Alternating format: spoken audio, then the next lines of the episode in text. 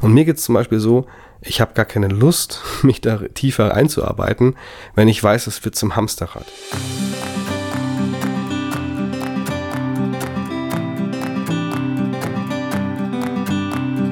Du hörst den Podcast für die Reise zu deiner eigenen Webseite, die auch gleichzeitig die Reise zu dir selbst bedeuten kann.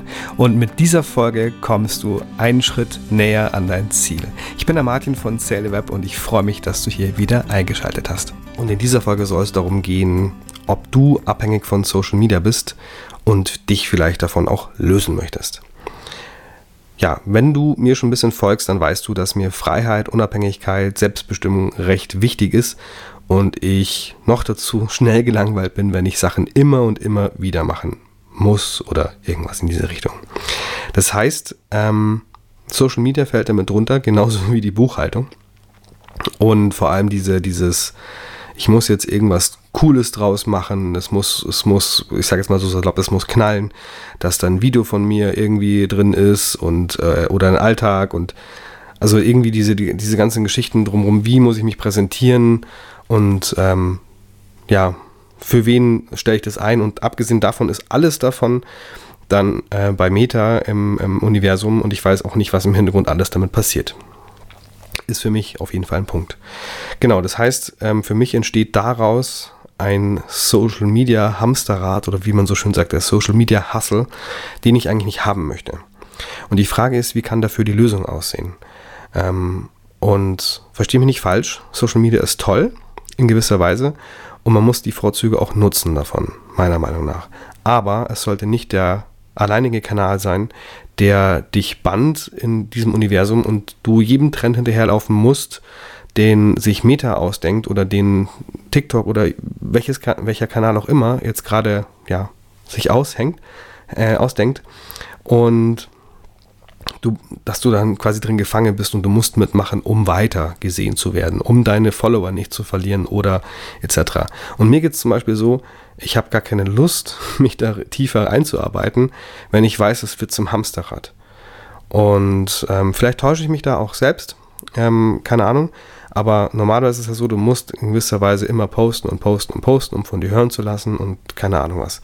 Und das ist mir schon viel zu blöd, ganz ehrlich. Vor allem, in einer Plattform, die ich selbst nicht, ja, kontrollieren kann, kann man jetzt gar nicht sagen, aber die mich jederzeit sperren kann, die, pff, die das halt nach Lust und Laune in, in gewisser Weise macht. Natürlich muss was vorfallen. Ähm, gut, ist immer die Frage, was ist ein Vorfall? wenn man jetzt irgendwie eine Meinung äußert oder sonst irgendwas, gibt es das ja auch, dass man einfach ähm, ausgesperrt wird. Darauf möchte ich jetzt gar nicht eingehen.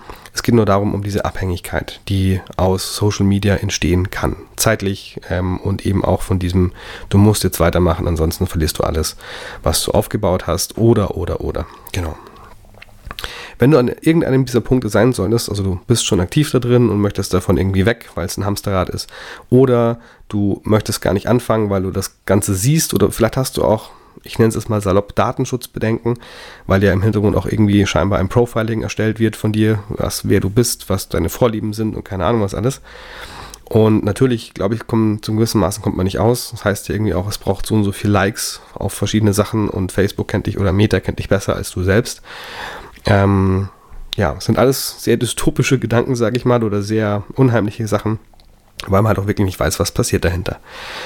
Ja, und die Lösung ist in meinen Augen, oder zumindest mein Weg ist, ähm, eine Website zu erstellen, die für mich so die Schaltzentrale ist zu allem anderen. Das heißt, du kannst auf der Webseite A erstmal deine Besucher, Besucherinnen ansprechen mit ähm, den passgenauen Inhalten. Also, wer bist du, was brauchst du, was kann ich dir bieten, wie schaut der Weg dahin aus? Und so weiter und so fort. Also diese ganzen Themen, die so ein bisschen die Zielgruppe repräsentieren, also was will die, was braucht die? Und so weiter und so fort, kannst du alles da drauf bauen. Du kannst ähm, es anbinden an Newsletter-Systeme, dass du E-Mails schreiben kannst an diese Personen, die sich bei dir was runtergeladen haben zum Beispiel oder die einen Kurs gebucht haben oder keine Ahnung. Und das halt auf eine sehr schöne Form und nicht irgendwie ja standardmäßig und vielleicht auch noch automatisch, dass du sagst, okay, nach Kauf kommt E-Mail so und so und, und so weiter. Also diese ganze, diese ganze Geschichte kannst du einfach mit einbauen, wenn du ein Newsletter-System im Hintergrund hast. Ich bin da gerade bei Get Response gelandet, aus mehreren Gründen. Ähm, vielleicht hast du die Folgen vorher mitbekommen, wo ich gesagt habe, ich bin jetzt da hin oder die E-Mails auch, die ich geschrieben habe, dass da ein paar Sachen passiert sind vorher, die nicht ganz so gut gelaufen sind ähm, beim vorigen Anbieter und dass ich jetzt gesagt habe, GetResponse ist der Anbieter meiner Wahl. Abgesehen davon datenschutzkonform und eine, eine Vielzahl an Möglichkeiten, die ich noch nicht ausschöpfe, die aber sagen, also ich habe sie mir angeschaut und ich ähm, bin davon überzeugt, das wird richtig gut, wenn ich da mal einsteige. also wir reden von Automationen, dass du wirklich, ähm, ja, irgendwie automatisch coole Sachen verschicken kannst, die so spezifisch sind, dass es dann einfach Spaß macht und du sagst, du hast nicht, also wenn es mehr und mehr Leute werden, dass sie einfach gut betreut sind, dass sie die Sachen kriegen, die sie interessieren und so weiter und so fort und ich aber nicht in einem Meta-Universum drin hängen dafür. Genau. Und noch viel mehr. Also du kannst zum Beispiel auch Zahlungsanbieter verknüpfen, egal ob du Store oder Copecard mit drin hast. Ich bin ja momentan bei Copecard und äh, finde es auch gar nicht so schlecht. Und darüber verkaufe ich ja quasi auch VIP-Tage, meine Mentorings, ähm, was ja auch ermöglicht, dass man zum Beispiel auf Raten zahlen kann und ich muss mich dann nicht nochmal neu drum kümmern, weil ja, wie gesagt, ich möchte dann nicht diese wiederkehrenden Sachen immer und immer wieder haben. Ich bin der Meinung, Systeme müssen für einen arbeiten und nicht man selbst für die Systeme. Das ist so ein Punkt, wo ich sage, warum habe ich dann ein System? Und ähm, ja, das heißt, ich bin da schnell gelangweilt, sehr schnell, ähm, ich möchte diese, diese wiederkehrenden Sachen einfach ausschließen. Und das ist halt möglich durch die Webseite durch Zahlungsanbieter, durch ähm, E-Mail etc. Und du kannst halt, wenn du wirklich die ersten Stufen gegangen bist, hast deine Website erstellt, könntest du theoretisch auch ein Kurssystem einbauen und den nächsten Schritt gehen. Dass du sagst, okay, ich möchte nicht irgendwo, keine Ahnung, was gibt's, ähm, fällt der Name gerade nicht ein, von einem großen Anbieter, die da auch so, ich glaube, 50 Euro im Monat verlangen für die Kursplattform, was man sich echt überlegen muss und du bist dann auch wieder abhängig, weil du Inhalte drin hast und was machst du jetzt? Kündigst du den Plan, alle Inhalte weg, all deine ganze Mühe oder wie geht's weiter? Und das finde ich halt immer ganz schön an Webseite, auch wenn vielleicht eine Lizenz ausgelaufen ist für so ein Plugin, dann kriegst du keine Updates mehr, aber deine Inhalte sind noch da.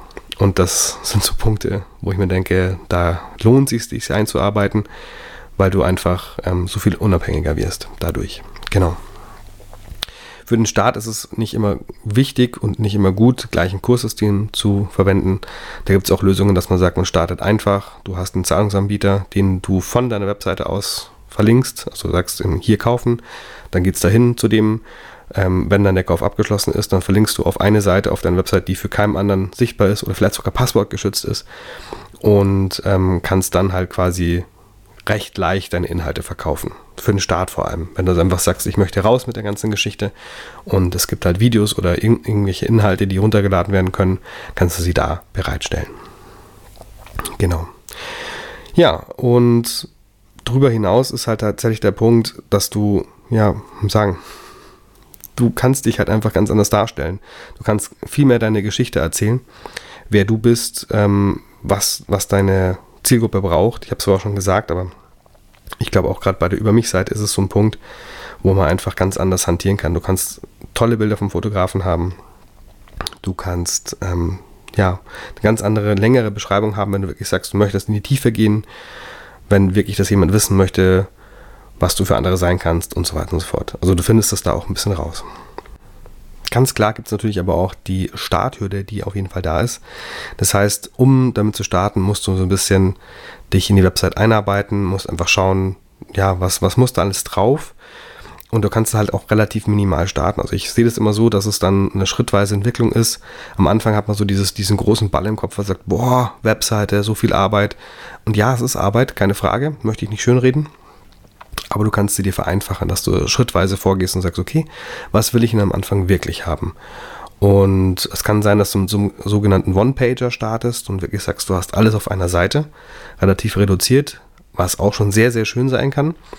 Oder du machst mehrere Seiten, die nicht so gut, also nicht so viel befüllt sind und so weiter und so fort und baust es halt Schritt für Schritt aus, so dass es halt zu dir passt und du jetzt nicht in einem Stress bist im Sinne von, boah, ich muss das Riesending dahin stellen. Als Beispiel. Genau, und dementsprechend kannst du da Schritt für Schritt reinwachsen. Ja, also ich würde sagen, mein Fazit lautet ganz klar, eine Website bringt dich von diesem Hamsterrad weg, ähm, von sämtlichen sagen, Steuerungen des Algorithmus weg.